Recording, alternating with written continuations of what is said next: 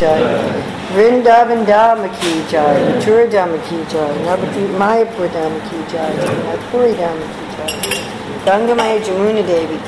Bhakti Devi Ki Ki Jai. Samaveta Bhakta Vrinda Ki Jai. All glories to the assembled devotees. All glories to the assembled devotees.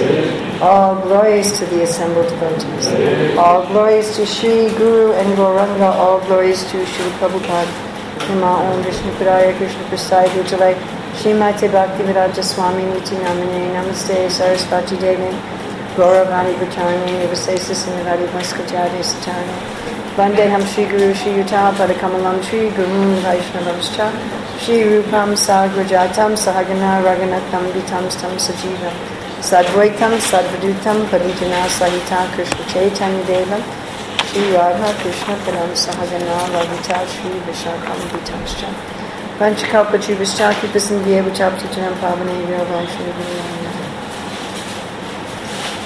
Om Namo Bhagavate Vasudevaya.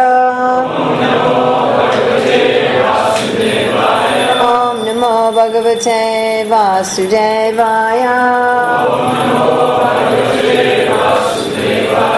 Om Namo Bhagavate Vasudevaya. February 12th, 2017, in Sydney, Australia, we're reading from Srimad Bhagavatam, Canto 9, Chapter 15, Parasuram, the Lord's Warrior Incarnation, reading from 32 through 40, and text 40 is on the board. Just going to read through the translations. By manipulating his axe and arrows, Lord Parashuram cut to pieces the shields, flags, bows, and bodies of Kartavirya Arjuna's soldiers who fell on the battlefield, muddying the ground with their blood. Seeing these reverses, Kartavir Arjuna, infuriated, rushed to the battlefield. I had a whole discussion yesterday, which we're not going to repeat today, about how this is, it's rasa, this is not an ordinary uh, battle. One of the devotees told me yesterday after the class, this whole story is like a young boy's dream of adventures. Then Kartavirya Arjuna, with his 1,000 arms, simultaneously fixed arrows on 500 bows to kill Lord Parasuram. But Lord Parasuram, the best of fighters, released enough arrows with only one bow to cut to pieces immediately all the arrows and bows in the hands of Kartavir Arjuna. We should try to picture this, make our own little movie in our mind of this pastime. Sunday, when the whole world is full of Lord Chaitanya's movement, this will be the entertainment, right? There'll be dramas and movies and stuff all about these instead of fictional things. When his arrows were cut to pieces, Kartavir Arjuna uprooted many trees and hills with his own hands. He uprooted hills. And again rushed strongly towards Lord Parasuram to kill him. Imagine a battlefield where people are walking around, running around, carrying hills. Like trees, I can kind of picture, you know, but hills? Of course, he has a thousand arms. That's a little hard to picture, also. The Parasuram then used his axe with great force to cut off Kartavirya Arjuna's arms, just as one might lop off the hoods of a serpent. Thereafter, Parasuram cut off like a mountain peak the head of Kartavirya Arjuna, who had already lost his arms. And Kartavirya Arjuna's 10,000 sons. This guy's really into big numbers, isn't he? Thousand arms, 10,000 children. That's the whole city. When Kartavirya Arjuna's 10,000 sons saw their father killed, they all fled in fear. Then Parasuram, having killed the enemy, released the Kamadhenu, which had undergone great suffering. That's a mystic cow. And brought it back with its calf to his residence, where he gave it to his father, Jamadagni. Parasuram described to his father and brothers his activities in killing Kartavir Arjuna. Upon hearing of these deeds, Jamadagni spoke to his son as follows O great hero, my dear son Parasuram, you have unnecessarily killed the king, who is supposed to be the embodiment of all the demigods, thus you have committed a sin. So this is very interesting because the king Kartavir Arjuna had stolen Jamadagni's Kamadhenu. And yet Jamadagni is saying, no, no, you don't kill the ruler. My dear son, we are all brahmanas and have become worshipable for the people in general because of our quality of forgiveness. It is because of this quality that Lord Brahma, the supreme spiritual master of this universe, has achieved his post. So, text 40. Shamaya Rochate Lakshmir. Rami Sori Yata Prabha. Shaminam Asu Bhagavams. Tusyate Hare Ishvara. Check. Simply by forgiving, Rochate becomes pleasing. Lakshmi, the goddess of fortune, Rami, in connection with Brahminical qualifications. Sori, the sun god, Yata, as, Prabha, the sunshine, Shaminam, unto the Brahmanas who are so forgiving. Ashu, very soon, Bhagavan, the Supreme Personality of Godhead.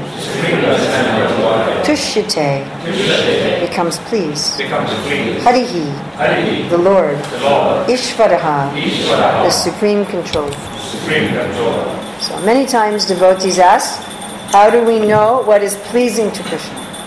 How do I know whether what I'm doing is pleasing to Krishna? This is a very common question. And we were talking about in uh, Sri Manah Shiksha giving up the false identity of I'm a very good person or I'm a rebel and instead having the mood that I'm just trying to please Krishna, I'm just trying to make Krishna smile. So how do we please Krishna? This is given here. Tushyate Hari Ishvaraha. Bhagavan Tushyate Hari Ishvara. If you want to give tushya, if you want to give satisfaction to the Supreme Lord, then you become Shaminam. Shaminam here is the people who are forgiving. People who are forgiving. We have Shamaya and Shaminam. By the way, uh, also means peaceful.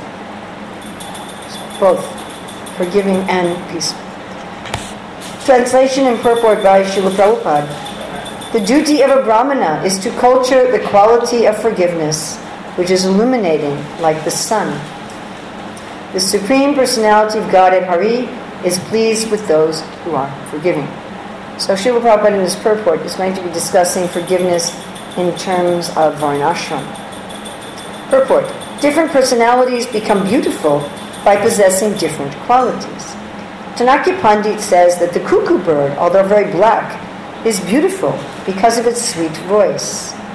Similarly, a woman becomes beautiful by her chastity and faithfulness to her husband, and an ugly person becomes beautiful when he becomes a learned scholar. In the same way, Brahmanas, Kshatriyas, Vaishyas, and Shudras become beautiful by their qualities. Brahmanas are beautiful when they are forgiving, Kshatriyas when they are heroic and never retreat from fighting, Vaishyas when they enrich cultural activities and protect cows, and Shudras when they are faithful in the discharge of duties pleasing to their masters. Thus everyone becomes beautiful by his special qualities, and the special quality of the Brahmanas as described here is forgiveness. Shamaya rochate lakshmir brahmeshwari yata prabha shaminam ashu bhagavans tushyate hari ishvaraha The duty of a Brahmana is to culture the quality of forgiveness, which is illuminating like the sun. The Supreme Personality of Godhead Hari is pleased with those who are forgiving. So we're looking at three different attributes here. One is beauty, which Srila Prabhupada is definitely relating to this illuminating like the sun. All of us want to be beautiful, right? Anybody here want to be ugly? Different people have different conceptions of what is beauty, of course. Uh, different ideas of what is, is beautiful. But everyone wants to be attractive. And illuminating like the sun indicates not only great beauty, uh, but also knowledge and clarity and understanding. You're illuminated like the sun, this terminology is used for enlightenment and clarity. And this is something we all also want, yes? Everybody wants clarity. So as I travel, people often come to me for advice about particulars in their life. Should I marry or not? Should I marry this person? Should I have children? Should I have more children? Should I divorce my spouse? You know, should I get a job? What job should I get? Where should I live? Should I live in the temple? Should I live outside? People come to me frequently with the whole list of, of these kind of things. One person even was asking me whether she should get a red mridanga or a blue mridanga. But anyway, people are asking all the time, you know, what, what should I do? What should I do? So clarity, Krishna says that if one is in sattva one has clarity. One can tell what is binding, what is liberating, what is to be done, and what is not to be done. He compares this to the illumination of the sun. And the third thing here is mentioned is the pleasure of the Lord, which is the ultimate goal. Our ultimate goal is not to be attractive, and our ultimate goal is not even to have full clarity and illumination of our consciousness, but our ultimate goal is simply to make Krishna smile, uh, to make Krishna happy. Just like in this world, we become happy when someone we love is happy. This is natural. It's a natural thing. If you have somebody that you care about, whether they're a friend, a parent, a spouse, a, a child, whatever, a co-worker, when, they're, when, when you care about that person, their happiness is your happiness. People even feel this way about their animals. If their animal is happy, then they feel happy. Yes? So how much more should we feel this about Krishna, who's the supreme self, who's the sum total of everything? That is really the source of our happiness. So here, Srila Prabhupada is mentioning that people have their beauty, looking just at the quality of beauty, in different ways according to who they are. That beauty is not the same for everyone. And this is the concept of personalism. That what makes each of us successful is being expert in our particular way. Even if you can say there's an absolute standard, still that standard is achieved in a very personal way. It's just this morning, Nectar Devotion, Prabhupada was talking about how each devotee in their perfected state has an eternal way they want to satisfy the Lord. A very specific way. Prabhupada was giving the example that some living entities want to take care of Krishna's cows for him. Krishna, can I help take care of your cows? Somebody else wants to decorate the groves of Vrindavan for Krishna. Somebody else wants to be like a mother or father to Krishna. There, there's an infinite number of ways in which the devotee wants to please Krishna in our original form. That's really the measure of our personality. And that concept that we are pleasing in an individual way operates here as well. So even though our present identity is a false and temporary one, this particular body, this particular psychology, still there's a way of using it that will please Krishna which is different than how somebody else will please Krishna. And this point is very, very important. The way that I'm going to please Krishna and the way you're going to please Krishna are not going to be exactly the same. So Prabhupada's here speaking in, in even big generalities. He's giving us uh, six categories. But please understand that really it's so individual. His first category he gives is that of women. That women are beautiful when they're faithful, when they're chaste to their husband, when they're not promiscuous. So I know we had an interesting experience in New York. We lived in a flat a couple blocks from the temple on 55th Street. We lived on 57th Street. And there was a laundromat downstairs. I, I didn't go there because I had a little machine in my apartment that I could just hook up to my sink. It didn't need to be installed. And every once in a while, I would notice that there were young women going down to the basement. They'd get in on the first floor and they'd go directly down to the basement. And I, I didn't think much of it. But one day, after we lived there for many months, when the elevator door and the lift door opened in the basement, I noticed that there was not only a laundromat there. I noticed that at the end of the corridor there was a door, and the door opened, and you could see that there was some kind of a bar, there was some kind of a pub. And all of a sudden I could understand, oh, there's a brothel in the basement of this apartment building. And the, these women coming into the lift and never going to the upstairs floor, they're working there. And once I noticed, once I became aware of that, all of a sudden I noticed these women who were coming into the, I just hadn't really paid much attention to them before, that they were coming into the apartment and going downstairs. And I started noticing that although they dressed themselves to be attractive, obviously, uh, they were actually quite ugly. And what was ugly about them was their mannerism and their speech. They were very crude and they were very hardened. I would imagine that to have that as your career, you would have to have a very hard heart because naturally that kind of activity between people binds you. It, chemically, actually, uh, when people engage in sexual behavior. They chemically get bound to each other. There are all different chemicals released that give you attachment to the other and soften your heart towards the other person. But if you're doing that just for money, if you're doing that as a job, then you have to artificially create something to keep yourself from getting attached to these people. And so these ladies, they looked attractive in a, in a technical way. But as soon as they behaved and talked, it was, it was actually repulsive. You know, you're just like, whoa, they're really ugly. And we've all experienced that somebody who's not physically attractive, when they have some nice quality, we see them as attractive, yes? Vice versa. I mean, I've met people that at first glance I saw them and said, wow, this person could be on magazine covers. And after you know them for a while, you're thinking, why did I ever think this person was attractive?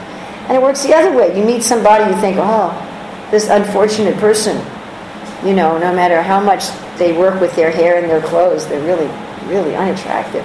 And after you get to know them, you see that they're attractive. He's saying a scholar become, uh, becomes attractive, an ugly person becomes attractive if they're learned. And I also had an experience of this in our Gurukula we used to teach a class called the Vedas and Modern Science, where we were looking at the difference between the Bhagavatam and what's taught in modern science and how we could adjust it. And we used to use materials not only from ISKCON devotees, but from a wide range of sources. So there was one Christian preacher about, against evolution, and we used his video. Uh, he's Australian, actually. And the, the gentleman was physically very, very ugly. Mean, he was actually ugly. But he was such a scholar and he had such affection for the Lord. He would, he would speak so nicely. Then after 10 minutes of watching the video, you forgot that he was ugly. And, and, you know, I ended up showing it over the years to different classes. And again, after a while, I had to think, how is it that I thought he was ugly? know? Uh, physically, of course, his features didn't change. And here we have Brahmanas are, truth, are beautiful when they're forgiving, and we're going to discuss forgiveness in, in some depth. Kshatriyas when they're heroic and never retreat from the battlefield. So this is what we expect of our political leaders. Our modern political leaders stay in their presidential palaces and simply order other people to fight. When there's danger, they go in their bunkers. They never expose themselves to any danger. They tax the citizens, they live in luxury. They send out other people to fight, and they themselves live in safety. They're not affected. They don't allow themselves to be affected by anything that they do. And this is very unattractive. Well, what we want is the hero who rides out on the battlefield, right? Because we don't have this in our modern leaders. We have to rely on it in fiction. So people are, they're watching fictional movies of the hero riding in the front of the battlefield, holding the flag, right? Uh, the real king we want a leader who's willing to put themselves in danger, who believes so much for their cause that they're willing to sacrifice. I mean, everybody can say, yes, we should do this, yes, we should do that. I got an email from a devotee the other day going on and on and on and on and on about what we should do. And so I wrote back and I said, what do you think we should do? You're identifying a problem. What do you think we should do? What are you willing to do? I remember being in a temple once where devotees had a meeting and they were complaining, we do this, do that, do that. And I said, okay, how many people are willing to stand up and do something?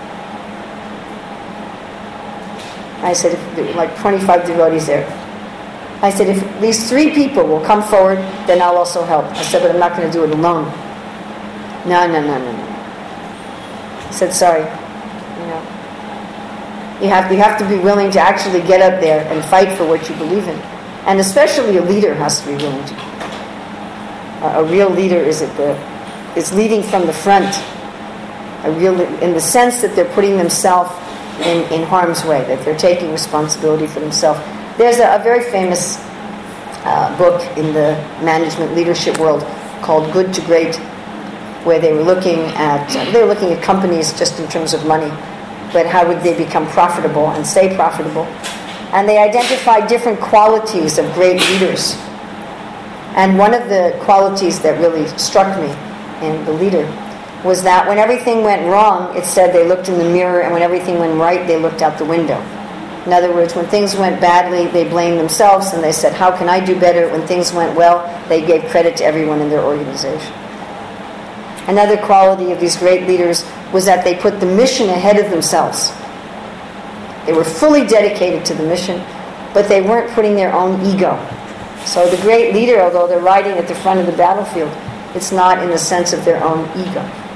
And one example was that the poor leaders, as soon as they died or as soon as they retired, then the organization suffered. But the great leaders, they were concerned for the organization, so they had all sorts of succession plans in place. And we see this, of course, with Srila Prabhupada. You know, especially starting with Prabhupada's centennial, we started making propaganda. Prabhupada at the center, Prabhupada at the center, which I think overall is a very good thing.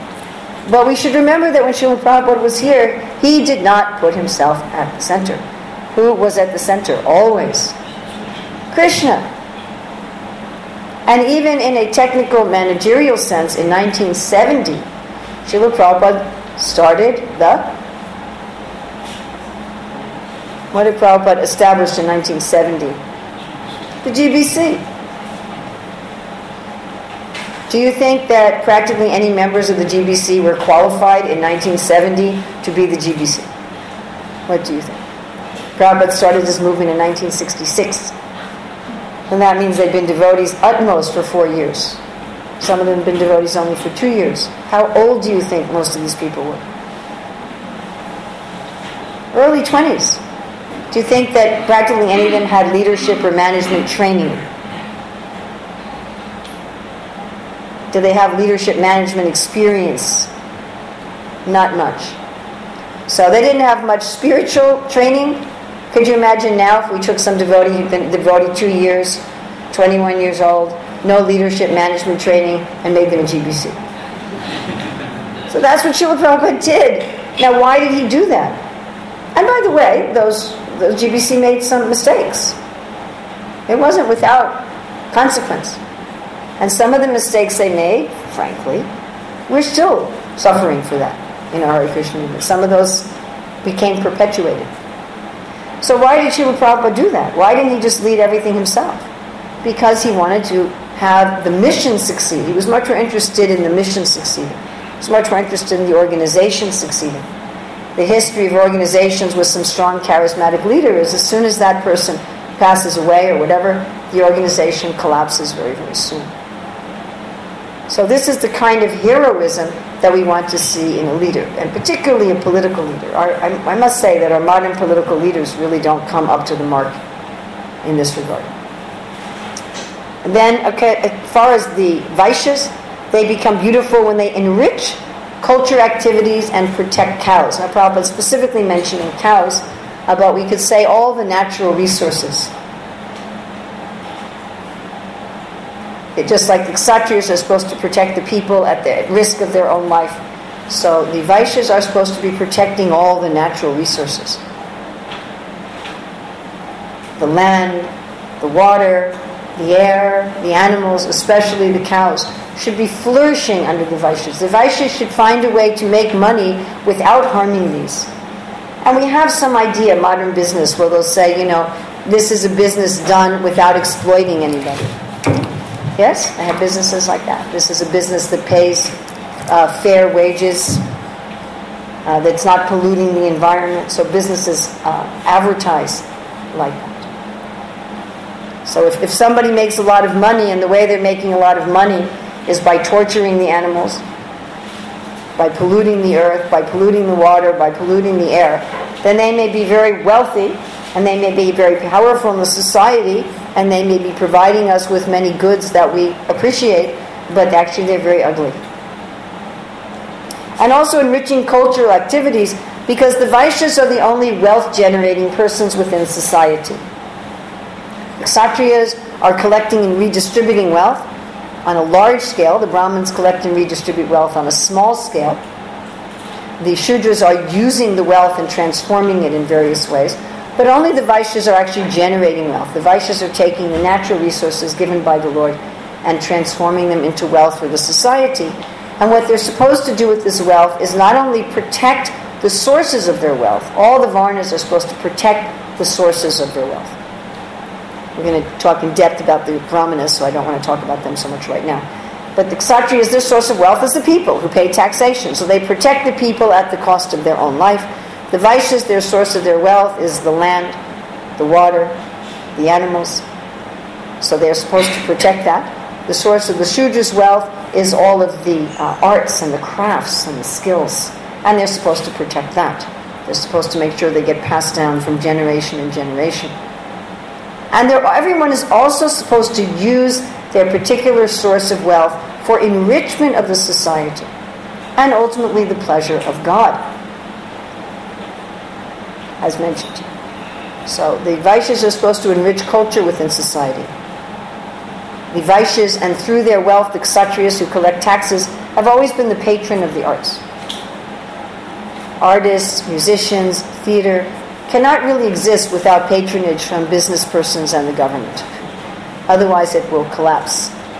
Right now in America, we have a leader who says, I want to cut all funding for the arts and the humanities.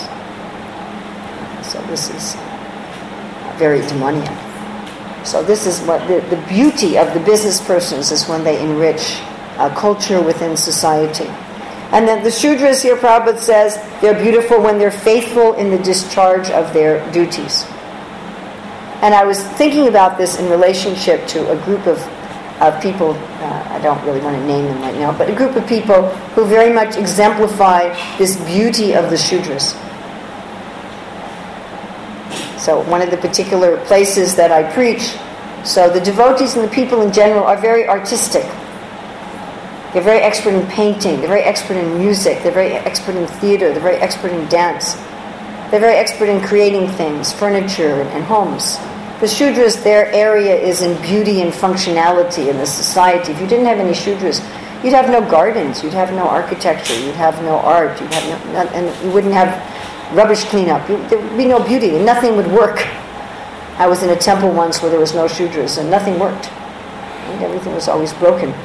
But I was talking with one devotee about this place, and I realized that the devotees in this place, although they create beautiful things, they have no desire to enjoy them themselves.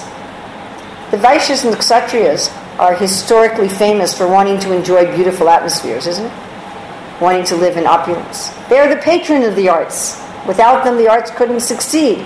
They want to be in homes. I know one devotee who's a very successful Vaishya, and uh, he offered us a donation for our Gurukula regular basis. He used to donate to our Gurukula. So we had had, for various reasons, two identical huge prints made of a BBT poster. But we only needed one. So I offered to him, you know, we could give you this print as a gift for your donation. He said, no, no, I only have original art in my house. so the Vaishyas and the Kshatriyas as patrons of the arts, they're the ones we were at a, a, a place, right, Tarani and I, were at a place like that where the whole home was full of original artwork, right? Remember that?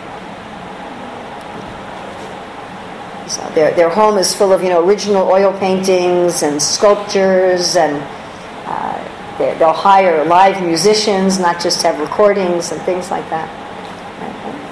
Uh, but the Shudras, they don't do that. The Shudras don't have homes full of original art, and they're not enjoying those things. And I was meditating on, in one sense, the Shudra epitomizes the Bhakta. Providing sensory happiness for the Lord, but not so interested in enjoying it themselves that the typical Shudra is interested in is simple living. I was saying that these people, they're very austere by nature. They're very happy to live in great austerity. But they're providing art and beauty for the whole society of devotees, although they themselves are very austere. And I thought, this is actually, we, you know, we tend to think, oh, the Shudras, the Shudras. But the Das, we're all called Das and Dasi, which is traditionally a uh, surname of a Shudra. And this is the beauty of a Shudra. And most people in our modern society, frankly, are not even Shudras. Most of the people in, in in 2017 are not like that. A Shudra is, is very skilled, at least the higher levels of Shudras, they're very skilled. They have their arts, they have their crafts, they've been preserving these, these for generations, they protect them, and they provide all the beauty and functionality in society.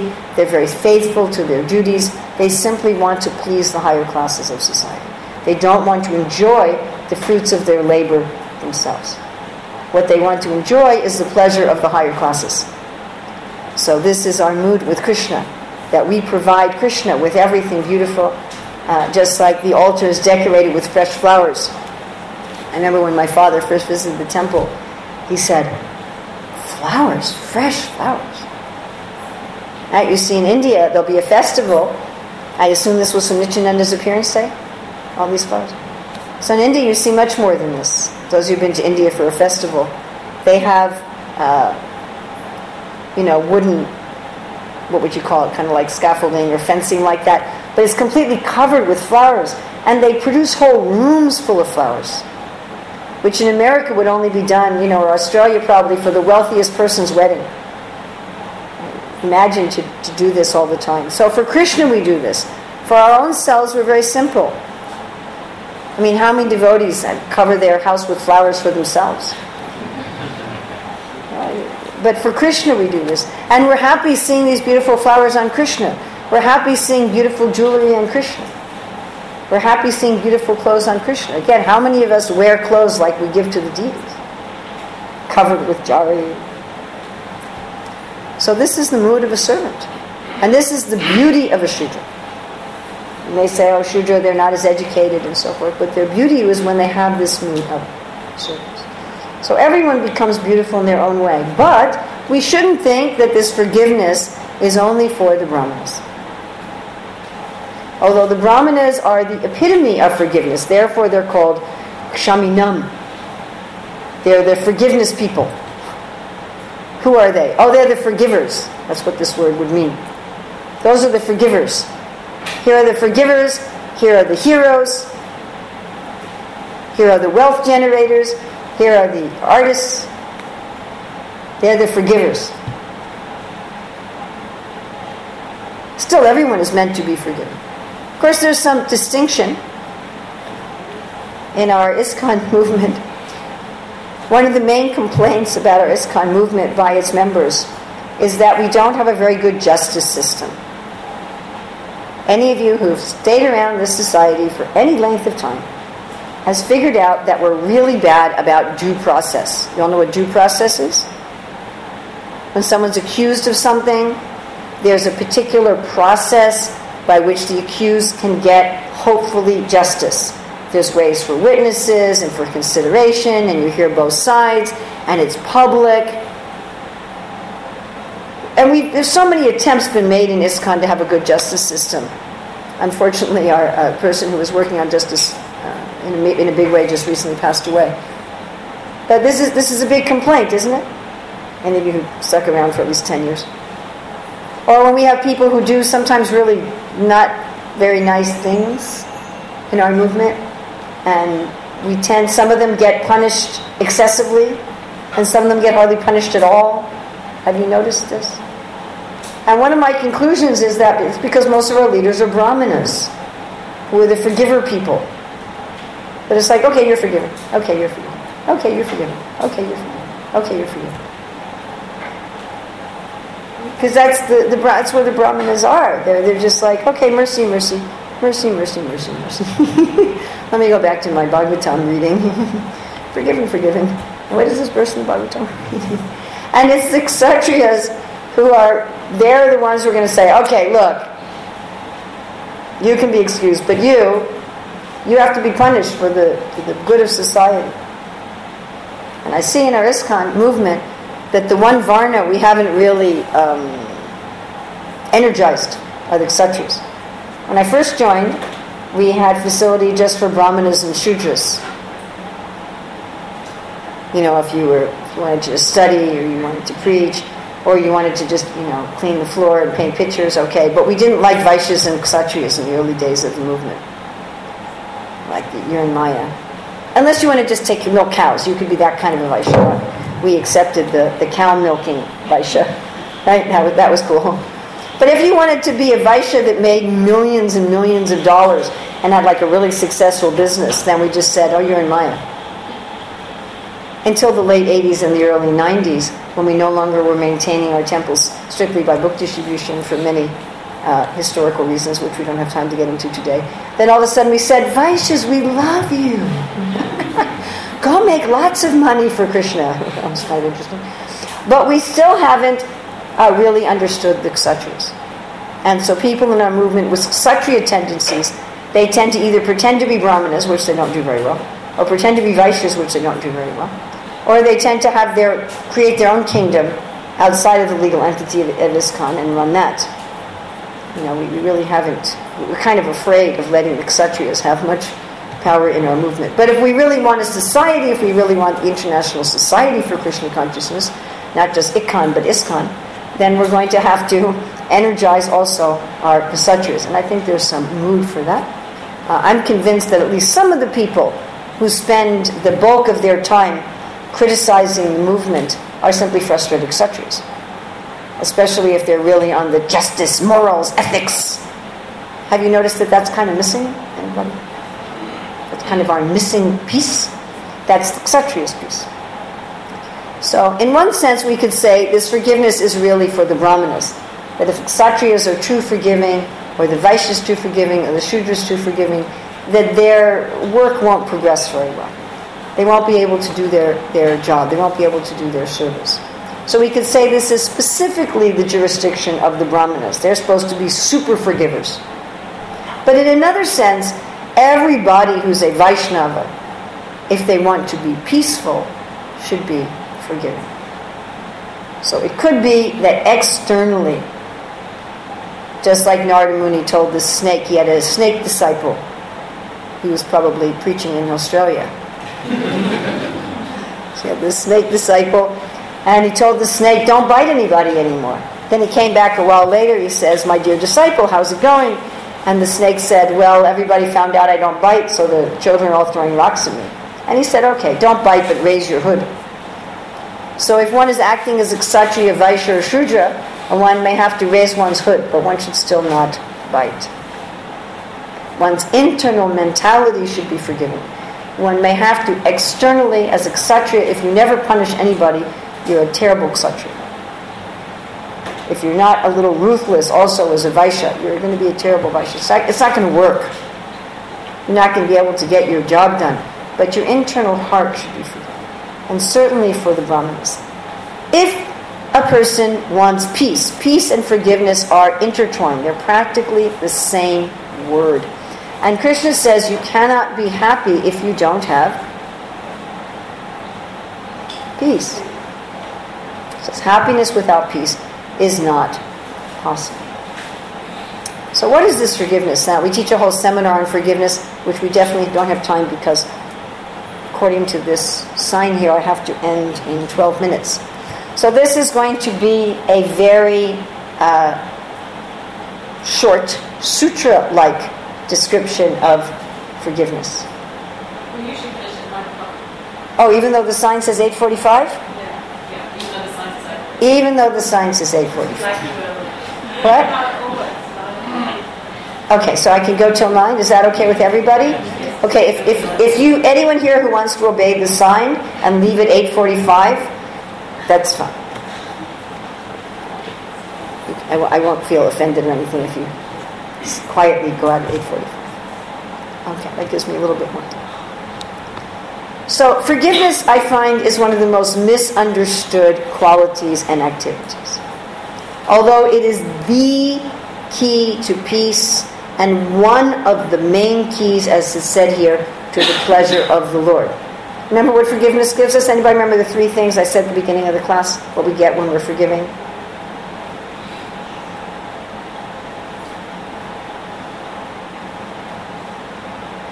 Uh-oh, I get an F for teaching today. Pleasing Krishna. What else?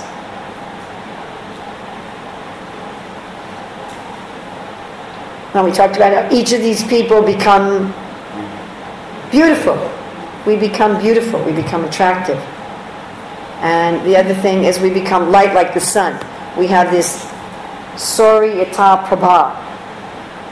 Yasya Prabha, Prabhavato, Jagannath. Prabha means effulgent.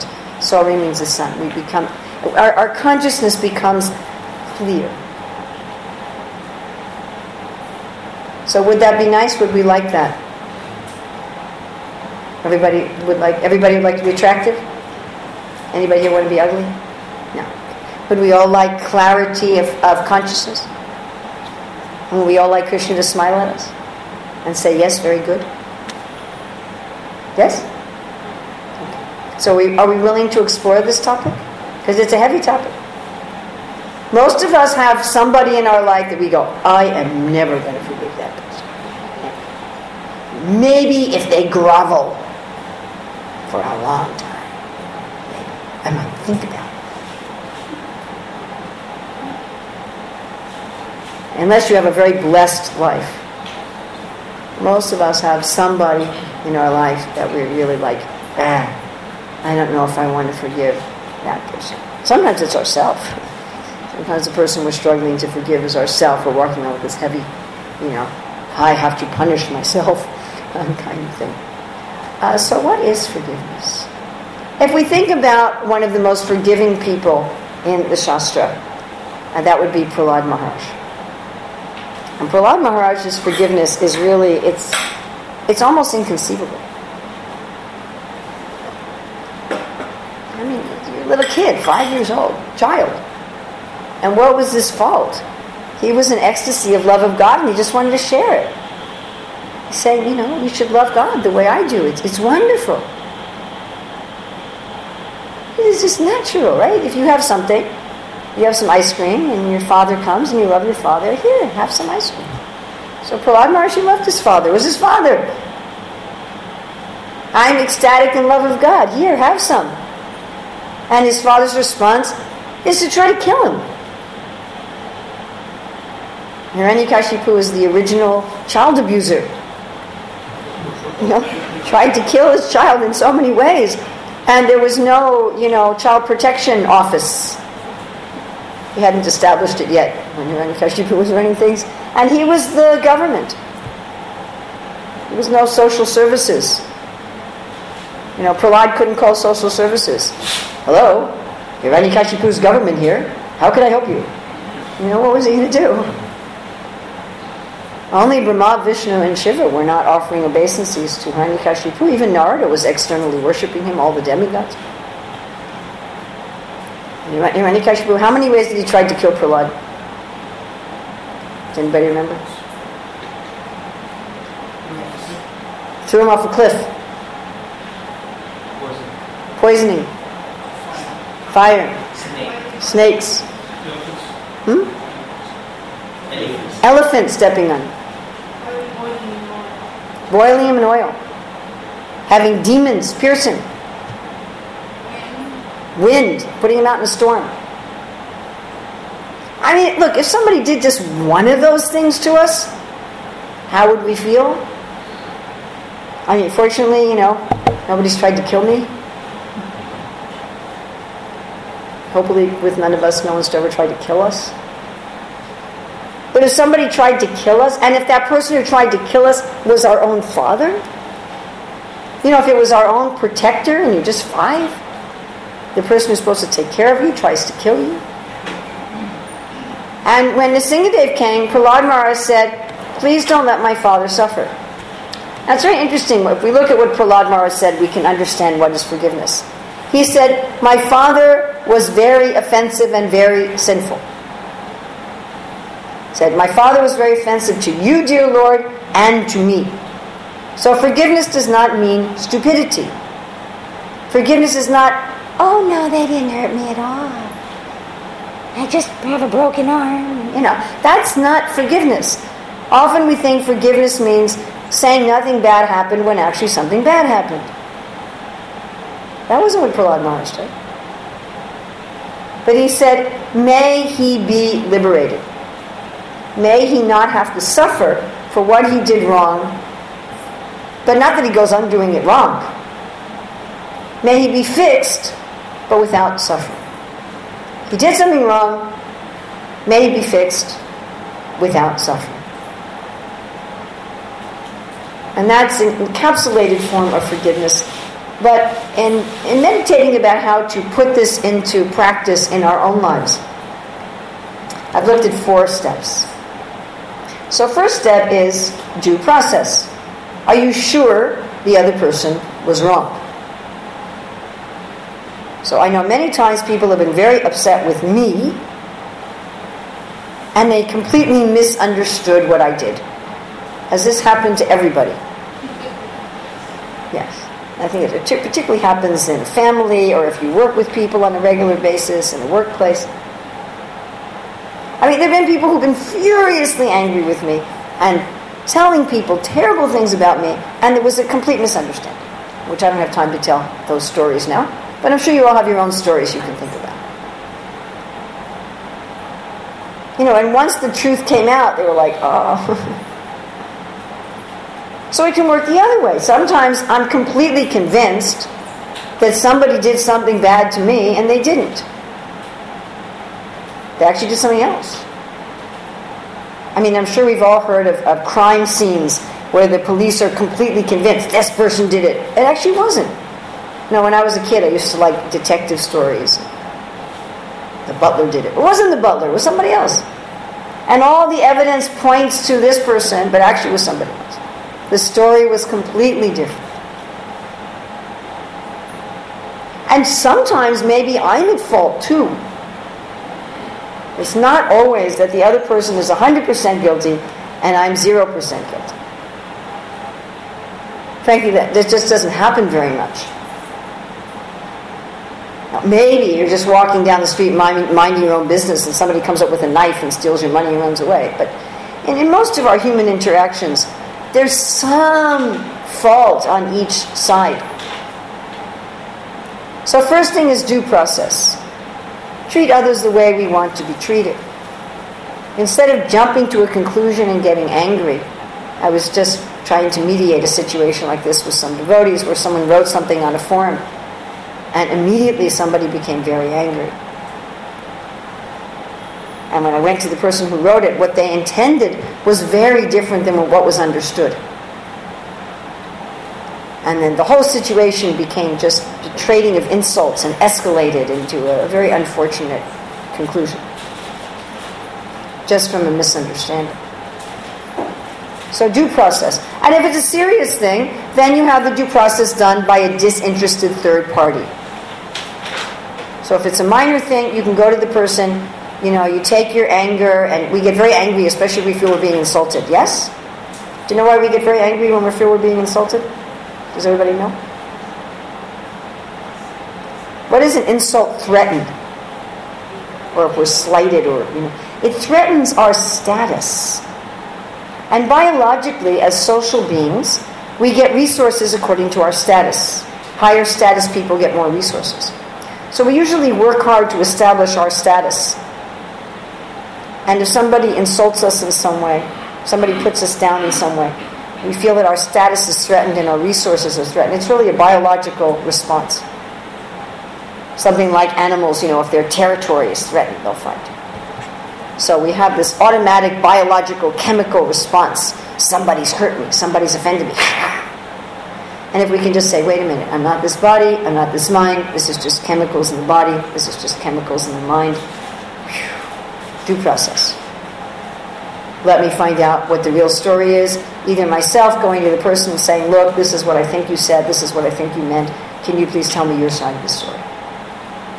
And in very serious matters, we take it to a higher authority, maybe the police, maybe to a judge. So, due process. Okay, let's say you've done due process and the other person is wholly or mostly wrong.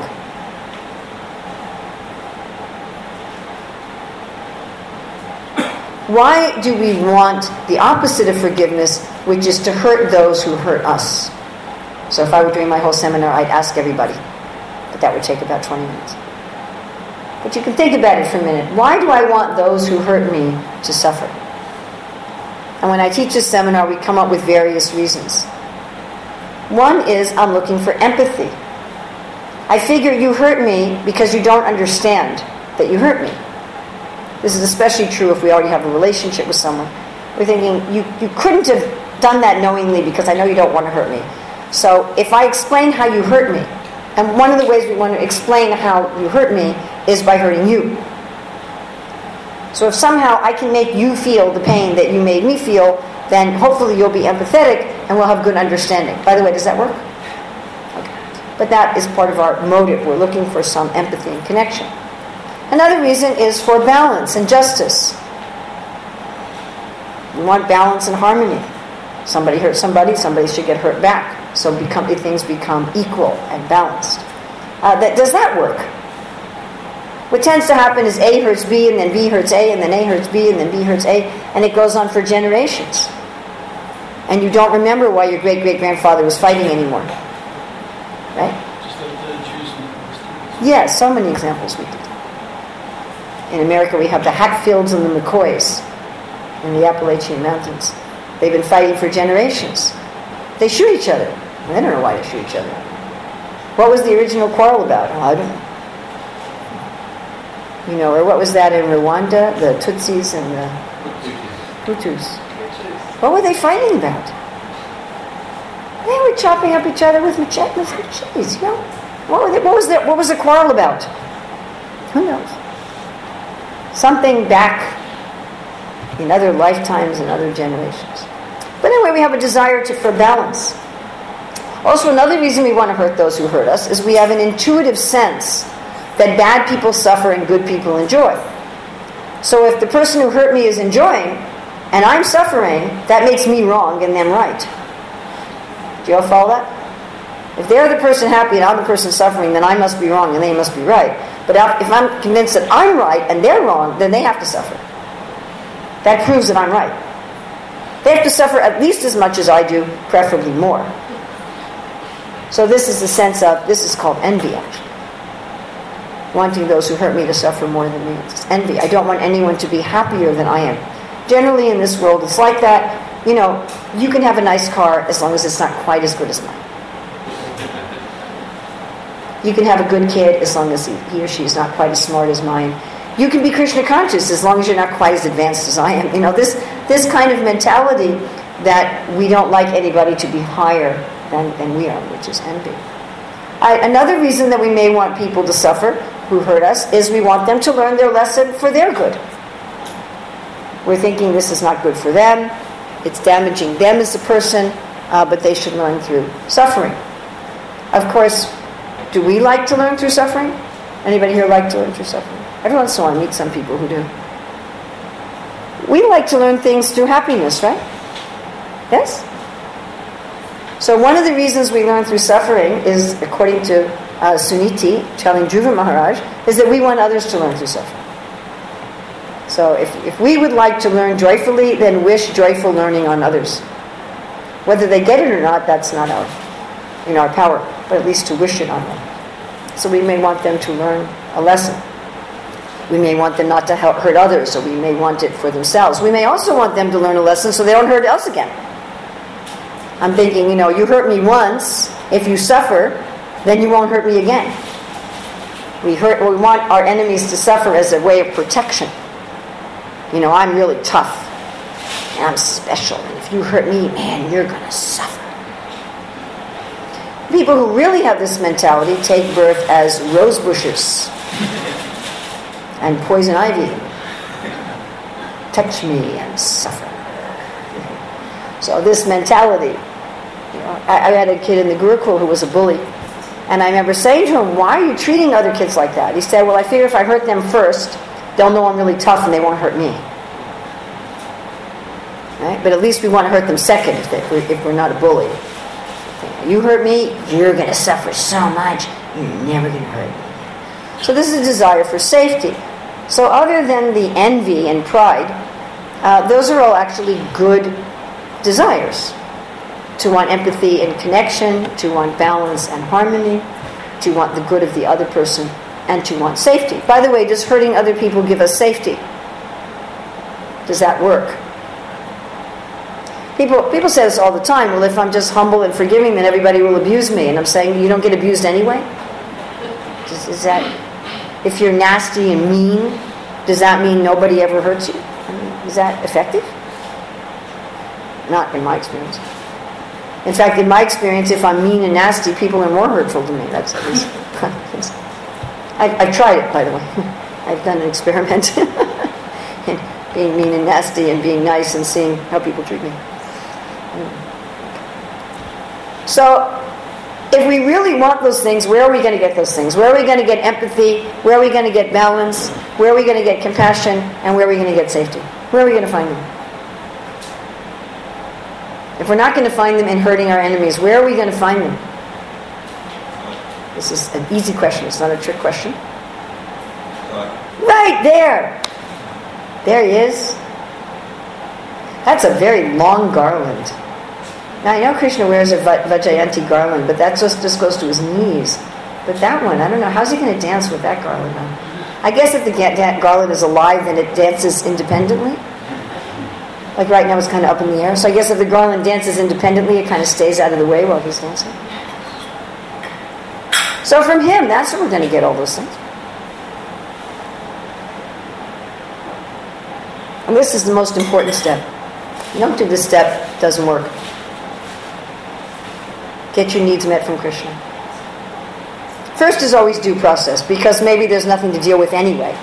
Maybe I'm the one who needs to apologize, or maybe there was really no problem at all. So step one is always due process. Find out what's going on. But if somebody really hurt me, I've got to get my needs met from Krishna. I will not be able to take the next step in forgiveness if I don't get my needs met from Krishna. It just doesn't work. Krishna, you understand me. You understand what I've been through. You understand how I was hurt innocently. Krishna, you are the ultimate balance. You are the ultimate justice and harmony. You are giving me safety, and you are the ultimate compassion for this person and me. And you are the only one who can accomplish this. I am not going to accomplish these things by hurting people who hurt me. But this is absolutely crucial. Does it might it mean that you, you know, sit down for a minute and don't type the email. Or don't say anything or just just to take a moment. Right? Out in the world they tell people take a time out. But what are you supposed to do in your time out? Fume? You know you can be angry and hateful and vengeful to somebody for 20 years. Yes for lifetimes, like Amba with Bhishma. She was angry at him for lifetimes. And by the way, that's a consequence of not forgiving, is you get tied karmically to the person. And you may come back next life and marry them or be their kid or their parent or their brother or something. So you can get an opportunity for your vengeance. Very attractive, isn't that what you think? Krishna says, okay, you wanted to hurt them back. Here's your opportunity. Now they're your husband. Oh, good. Sounds like you'd have a really happy marriage. oh, you're getting your revenge. So only Krishna, not these other things. Then, once our needs are satisfied with Krishna, it's not just taking a time out, it's taking the time to say, Krishna, only you can give me what I need. Then I don't need to get it from the other person because I already have it. I already have safety. I already have balance. I already have understanding.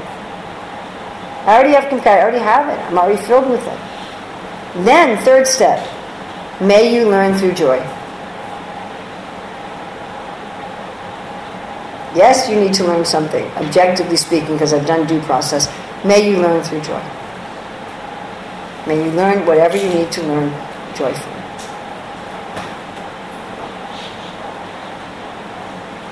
Fourth step Krishna let this person hurt me.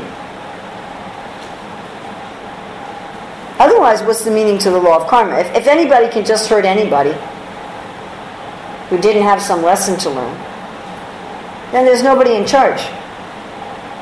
If there's someone in charge, he only lets person A hurt person B if person B was destined to be hurt in that way. That person is just the instrument. You know, you order something on the internet and it gets delivered by the post person or UPS or something. So the carrier who delivers it, they're delivering your order. You know, if you order a snarling, barking dog who bites you, that's what we ordered. We don't tend to believe that we ordered such things, but anyway. The first thing is, what's my lesson? What does Krishna want me to learn? Why did Krishna allow? Because sometimes people want to hurt us and they can't. Have you experienced this? I have. There are people who hate me and want to harm me and they just can't do anything. Hasn't this happened? And then sometimes people want to help me and they can't do anything also. Have you also had this experience? And sometimes people have no desire to hurt me at all. They love me and they hurt me anyway. Yes? So there's got to be something else going on here. Besides just somebody else's malicious intention. So what's my lesson? And again, the seminar, I go into this in depth. So right now I'm going to say something that probably none of you will believe. But please trust me, it, it, it's true. I can't prove it to you right now. One lesson may be that I've done something similar to somebody else. And that I'm probably doing something similar to somebody else right now. But it probably looks very different to me. So that one possible lesson may be a mirror. And in my own experience, I found that about 80% of the time, that's very anecdotal, non scientific. I have not done a scientific sociological experiment. But in my very anecdotal experience, about 80% of the time when people hurt me, it's because I'm giving out that kind of pain to somebody. It's probably a different person, and it's probably in a different context, and I don't think of it the same way. I don't think of what I'm doing to person A in the same way as what person B is doing to me. Just a very simple example. You know, maybe somebody doesn't, they're not on time, and I really want to be on time for something, and I'm thinking, why are they so inconsiderate? So maybe I'm on time, but maybe I leave a mess for someone else to clean up. Do you follow what I'm saying? And I tend to see my faults as insignificant. I tend to think what I'm doing, I'm such a wonderful person, and although I make some mistakes, they're very minor and they're not very important and they should be overlooked. So I, I tend to understand my faults in that way. I tend to be very charitable with myself. I had good intentions, I was just in a hurry, I just didn't have time. I mean, so many excuses for myself. And when someone else does something like that to me, then I don't give them, I don't cut them any slack at all. So I found if you say to Krishna, my dear Krishna, especially for something repeated, if there's a way in which we keep getting offended or harmed by others over and over again, there's a good chance that we're putting it out. So I found if I ask Krishna, my dear Lord, I don't think I treat anybody like this. I really don't. I don't see it. But if I am, would you please show me? And if, if I am, I, I promised you that I will stop. And then I find Krishna is very good about showing us other lessons, again, in my very anecdotal, unscientific experience, the other 20% of the time, are very different. They may be, hey, I shouldn't be in this situation. I'm harming my spiritual life by being in this situation where these people are treating me like this. Or this is not the right situation for my nature at all.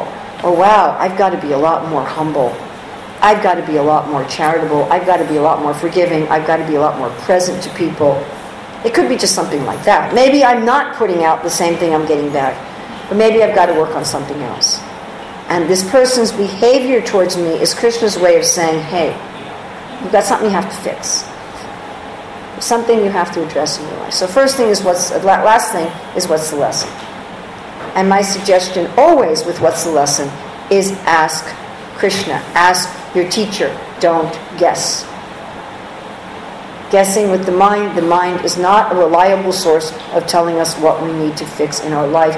It will pretty much always tell you something wrong. It will pretty much always direct you to something that's not really a problem or something unrelated. It's a distractor. So in this, the mind is not a friend. So if we want to know what's my lesson, don't ask your mind. Ask Krishna, the teacher. You're the one allowing this to happen. What am I supposed to learn from this? So I've seen forgiveness is, first of all, due process. Find out what's, what's really going on. Take the time. Assume that you may be at least partially in the wrong. Assume that we may have completely misunderstood or partially misunderstood the situation. Treat others with the due process we'd like to have. get my number two, get my needs met by Krishna. Krishna, you're the one who understands me. I don't need this other jiva to understand me because you understand me. I don't need to try to force this jiva to understand me because you understand me. I, I can't guarantee my own safety. You can give me safety. I can't create balance and harmony in the universe. You can create balance and harmony. I can't help this jiva to learn what they need to learn, but you can. Please, you be there for me. You do that for me. Then third, may you learn through joy to the person who hurt us. And fourth, okay, Krishna, what was here? What was my lesson? Let that person learn through joy. What am I supposed to learn? Uh, when I first started to identify this, uh, the first time that I used this, I used it in a very mechanical way. I didn't really believe it entirely. And, and uh, I had an opportunity after studying this to apply it very quickly. If we want to become more forgiving, Krishna will give us opportunities to be more forgiving. Uh, if you understand what that means, if you think about that for a moment. So I had somebody act in such a way where I had to practice this. And I, I, I'll admit fully and freely and totally that I didn't feel any of it. But I just said internally, all right, I may be misunderstanding the situation. Krishna, you're the one who meets my needs. May you learn through joy. And as soon as I said in my mind, may you learn through joy, I was overflooded with, what is the other meaning of forgiveness? Peace. I felt as if I had, like, just walked into a, an environment of peace. I was just surrounded with peace. Like you, like you dive into water and it's just, it's just all around you. And that was just doing it mechanically. And I didn't even get a chance to say, What's my lesson? That was afterwards, after the person was yelling at me. And I was like, Wow. If you even forgive mechanically, you get peace. That's pretty amazing. Then I concluded that maybe it wasn't just for Prahlad Maharaj. Up until that time, I thought, yeah, I'll become forgiving when I become like Prahlad Maharaj. Never considered that if I ever wanted to become like Prahlad Maharaj, maybe I ought to be forgiven. So this quality of forgiveness brings us, what does it bring us? Peace. What else? Beauty. Eh? Clarity. Eh? Krishna's pleasure. If we want to know how to please Krishna, this is how we do it. And if we're not forgiving, there's all kinds of negative consequences. We bind ourselves to people with karma. We have to take birth again and again so we can beat each other up. You know, we get full of anger and hatred, which can make us physically ill. Yes, mentally ill. Then instead of becoming beautiful, we actually become ugly. People don't like to be around us because all we talk about is how angry we are at all these other people. Yes, do you know people like that? Every time you're around, let me. Let me tell you this story. Let me tell you that story. And Krishna's like, you know, I don't think you quite fit in Goloka Vrindavan.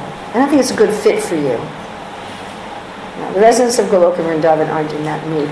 So thank you very much. So I don't think we have time for questions. Srila Prabhupada, ki